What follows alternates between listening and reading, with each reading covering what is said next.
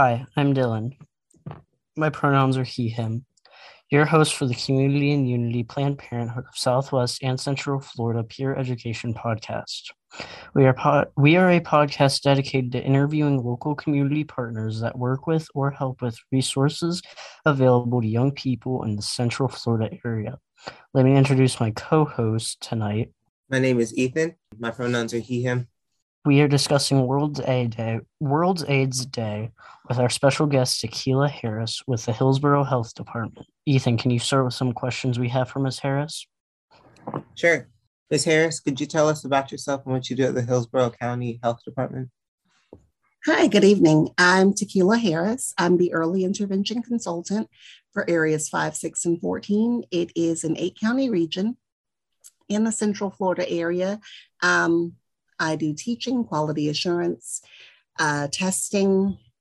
It's a I do a whole lot for a lot of people, but I enjoy my job and I love it.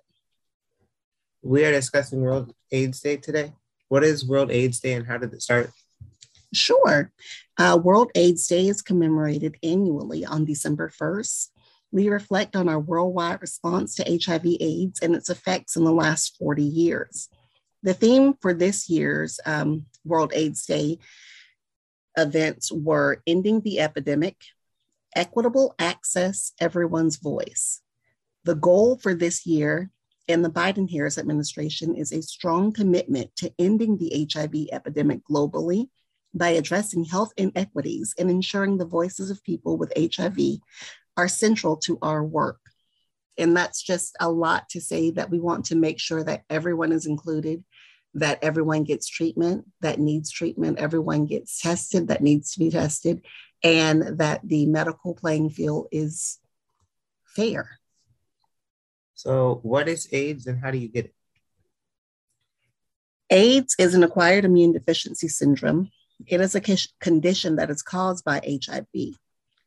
HIV is a human immunodeficiency virus. AIDS is a diagnosis given by a doctor when an HIV positive person meets the criteria, some of which includes if their CD4 cells drop below a certain level or they're diagnosed with an opportunistic infection. Someone can be positive for HIV by having unprotected sex with an HIV positive person. Sex is also inclusive of anal, vaginal, and oral sex, needle sticks, sharing needles or other drug equipment with people that are positive, perinatal transmission, which means a mom giving it to her unborn child, breastfeeding, mastication, which is also pre chewing of the food, and very rarely, um, but we still have to mention it because it is still a risk through blood donation and or organ transplant. Isn't there a cure for AIDS now? I heard this is just an old person's disease and it really isn't uh, affecting people my age. Unfortunately, that's a common myth. HIV disproportionately affects different groups of people, and that's known as a health disparity. But younger age is not a protective factor. According to CDC.gov in 2018, there was an estimated 36,400 new HIV infections in the United States. And of those, 21% or 7,600 were among youth ages 13 to 24 youth are more likely to not know their status and consequently delay treatment. That's why it's so important for youth to be informed of risk factors, testing and prevention methods such as condoms and PrEP or pre exposure prophylaxis. And PrEP is a biomedical intervention that's used um, for high risk individuals or people that are more at risk um, to reduce the possibility of them acquiring HIV. It's recommended that everyone that's sexually active from the ages of 13 to 65 take an HIV test. And no, there's not a cure for AIDS. Thank you, Mrs. Harris. Uh, now Dylan is going to ask you some questions. Oh, Miss Harris, if you can get the AIDS through blood, if you can get AIDS through blood, why can't you catch it from mosquitoes, tears, or spit? Um, HIV is a virus. It's not alive and it must be transmitted by the host um, or, you know, by the host living cells. So the mosquito doesn't inject blood into someone, but it sucks that it sucks it out through their little sucker, also called a proboscis. Um, it's not an adequate amount of blood in tears or in spit to theoretically transmit HIV. But if you can see it in the spit, then um, you can say that that's infectious. That doesn't mean that there isn't a risk for other body fluids, uh, but there's a significant amount of blood, like I said, in the mouth when deep kissing, when someone has poor oral hygiene, or micro tears in their mouth uh, from brushing their teeth or eating something really um, hard, maybe like corn chip. It creates those micro tears, and that's just a portal of entry.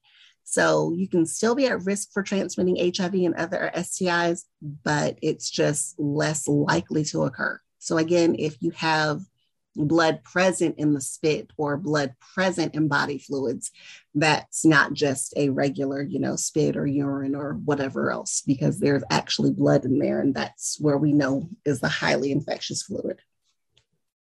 How can you tell if someone has AIDS or even if I have AIDS? You can't look at someone and tell if they have HIV um, or AIDS or not. And a common uh, mistake that some people make is they think that there's an AIDS test. Like I said, there's not an AIDS test, there's an HIV test. And AIDS is a diagnosis.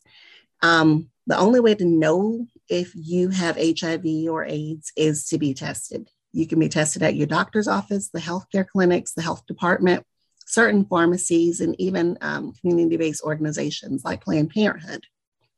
There are also at home test kits available for purchase at local pharmacies and retailers. Um, and a Florida resident can go to www.knowyourhivstatus.com to have an at home test kit shipped to them for free from the Florida Department of Health. There are several different types of HIV tests.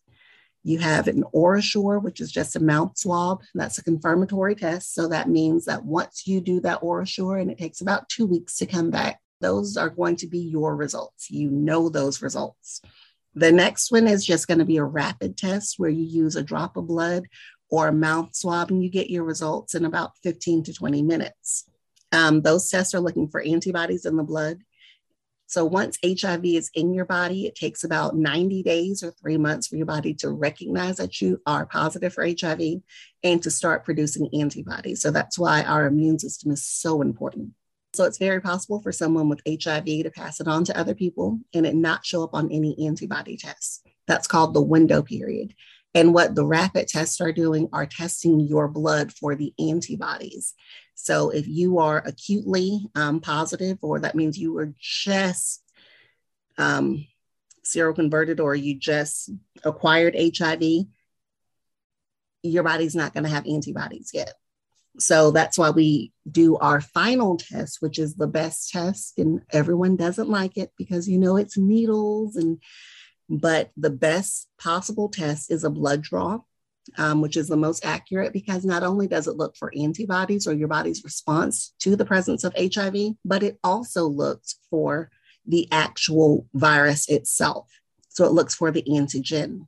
It's a fourth generation test. And it can see if that person is acutely positive, um, or recently positive in the last three months. And that's the most important step to getting into care, knowing your actual status. You can look up more information on HIV AIDS at cdc.gov, hiv.gov, and at floridahealth.gov. Wow, that is a lot of information. So, Ms. Harris, how can you celebrate or honor World AIDS Day? Great question. Um, you can talk to someone. You can do research about HIV. You can attend candlelight vigils, um, free testing events. You can go get tested. You can take someone out to lunch that you may have not talked to in the past. And that's called reducing stigma. It's not just about people with HIV, but it's also preventing HIV. Um, and we have to know that HIV is not that death sentence anymore. So, getting to know what HIV is and how we can help other people in educating ourselves, we have to understand that HIV is just another chronic illness that can be stopped, it can be prevented, And I think you guys are doing an excellent job by learning and taking the right step. Um, most importantly, go get tested, educate yourself, and reduce stigma. Thank you so much for all of the information, Ms. Harris. Do you have anything else you would like to add that you feel we may have missed? No, I think we've covered it all. Um, we do have free classes. There's an excellent HIV 101 um, that's at floridahealth.gov um, about HIV. It's about an hour long in HIV 101 and it goes into more detail. So I would definitely say if you are interested in the work that we do, um, volunteering at a local organization, or even just learning about it, um, there are a lot of resources and educate yourself. This is Dylan and Ethan, your hosts today for the Community and Unity Planned Parenthood of Southwest and Central Florida Peer Education Podcast. We hope everyone has learned how important World AIDS Day is, and we hope you listen to our upcoming podcast to learn with our local community partners. Thank you again to Ms. Tequila Harris for spending time with us today. It was some terrific information. If you would like more information on this podcast or would like to be interviewed in an upcoming podcast or, or would like to learn more about the Polk Peer Education Program, please contact us at Planned Parenthood of Southwest and Central Florida phone number 863-665-5735 or learn about our other services at plannedparenthood.org.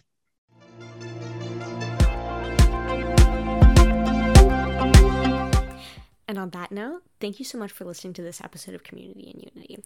Disclaimer for this and every episode of the show the experiences and opinions expressed in this podcast reflect the views of the individual speakers and do not necessarily reflect the views of Planned Parenthood of Southwest and Central Florida or any other entity. Planned Parenthood of Southwest and Central Florida does not guarantee the completeness or accuracy of the content of this podcast and accepts no liability for any direct or indirect damage of any kind arising from or in any way related to the podcast content. The information provided in this podcast does not constitute medical, mental health, legal, or other professional advice or services. Beyond that, special thank you to the Planned Parenthood staff, amazing community guests, and peer educators who all make this show possible. See you again soon.